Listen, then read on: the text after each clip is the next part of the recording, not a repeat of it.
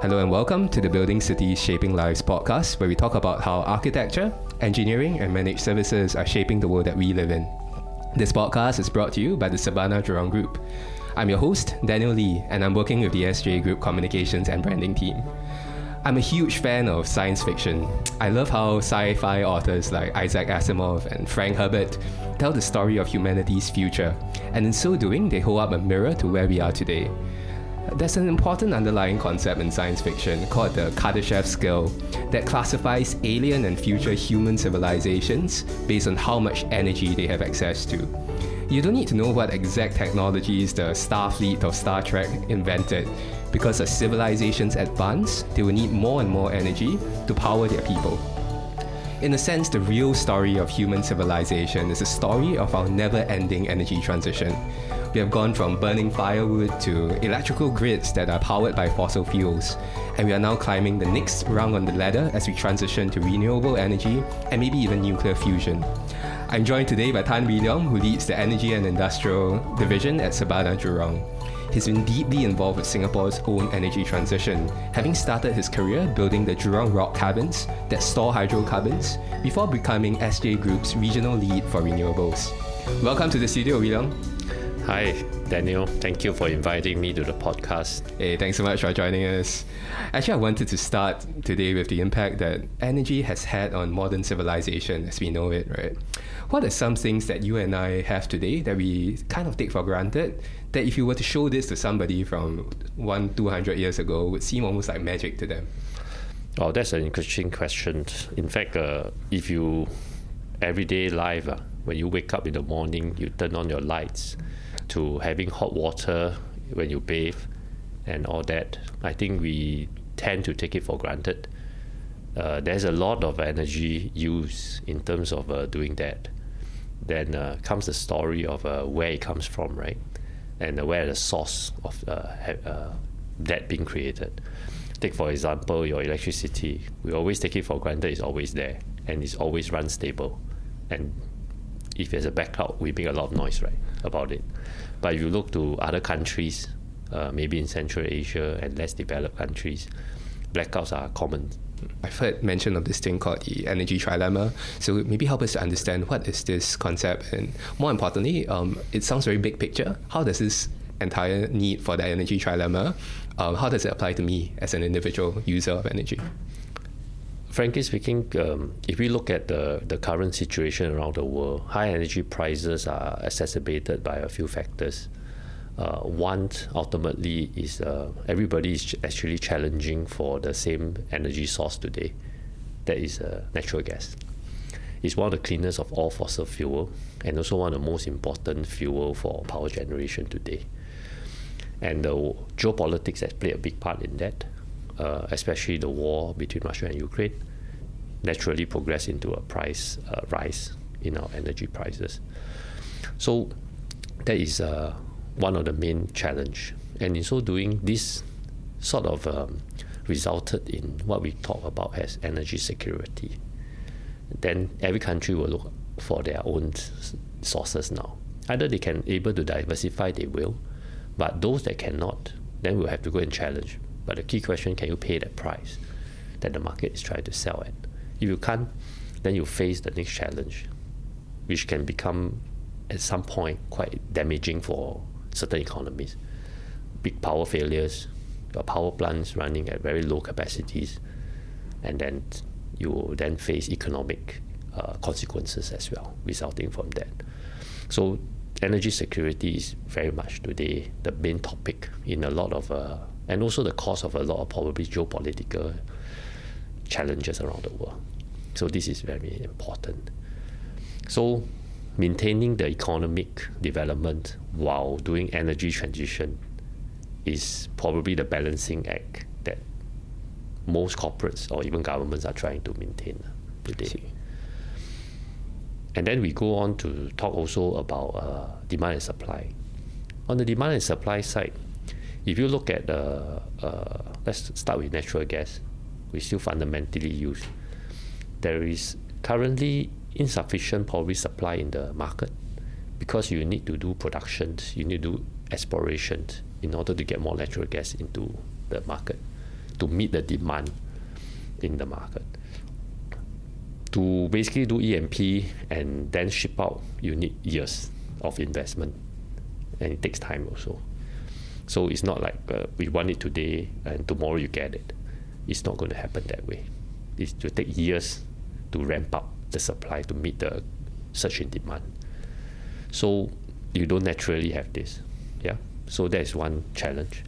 Two, you also need to have the natural infrastructure to import natural gas if you want to.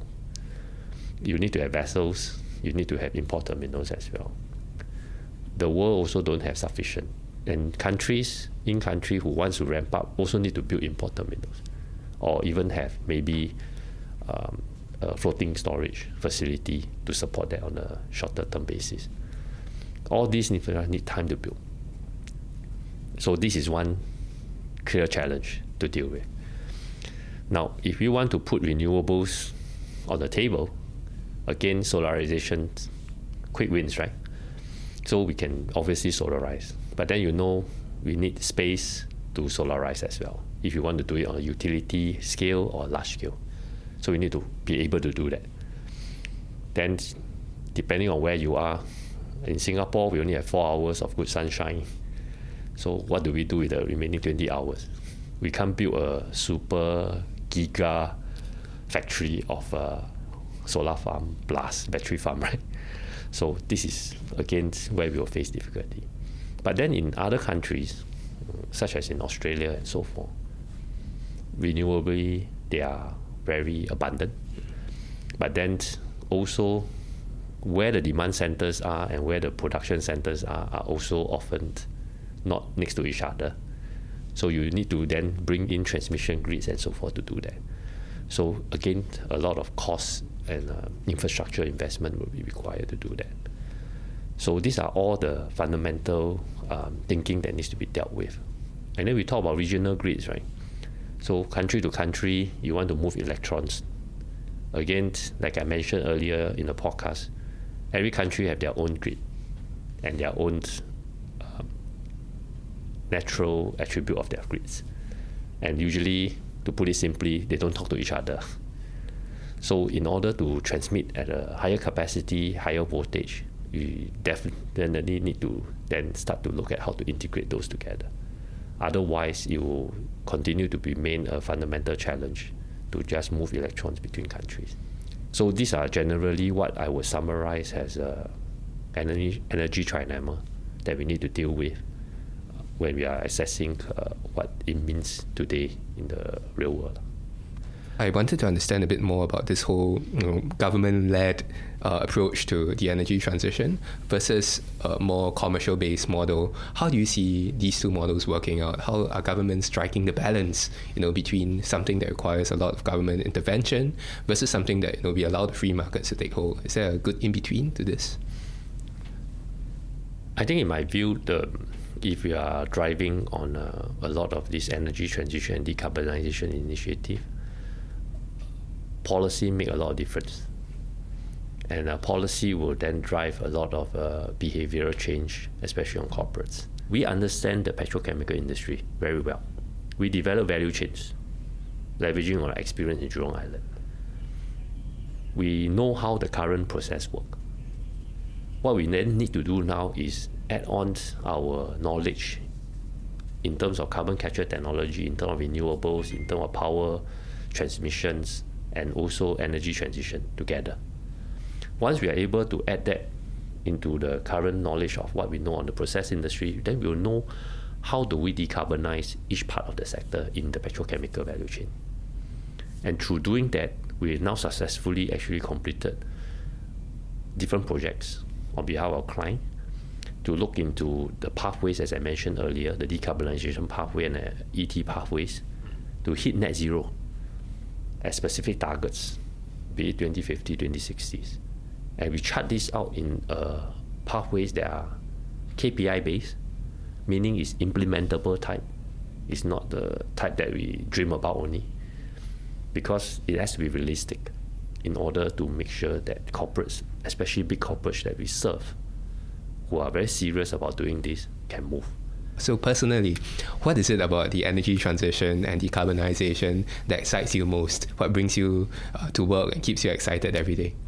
I, I don't want to sound like uh, like I'm trying to sell our company tagline, but uh, really we are shaping a lot of lives whenever we do this kind of work on a large scale or from a utility scale solar project. It actually impacts the community a lot and it's not about just uh, uh, delivering electrons or power to to the community, be it green power or blue. It's also about creating the jobs for the community as well. So there's a lot of this social part of the work that uh, we are involved in as well. Because of engineering, because of the advisory we do, these are all the impacts that so-called positive impacts that will happen, especially when we are planning for large-scale industrial development. You can imagine the, the type of impact, both economically, socially, environmentally, that will come along with it. And we need to address all of this to make it complete. Yeah, thanks so much for that, Wooi I think that's a perfect uh, end to our podcast, the entire importance of shaping lives in everything that we do. So, with that, thank you so much for listening to Building Cities Shaping Lives, a podcast by the Surbana Jurong Group, where we talk about how architecture, engineering, and managed services are shaping the world that we live in. I'm Daniel Lee, a communicator supporting the SJ Group. Subscribe to our podcast on your favorite platforms, and please consider leaving us a review to make our future episodes better. That's all for today. See you next time.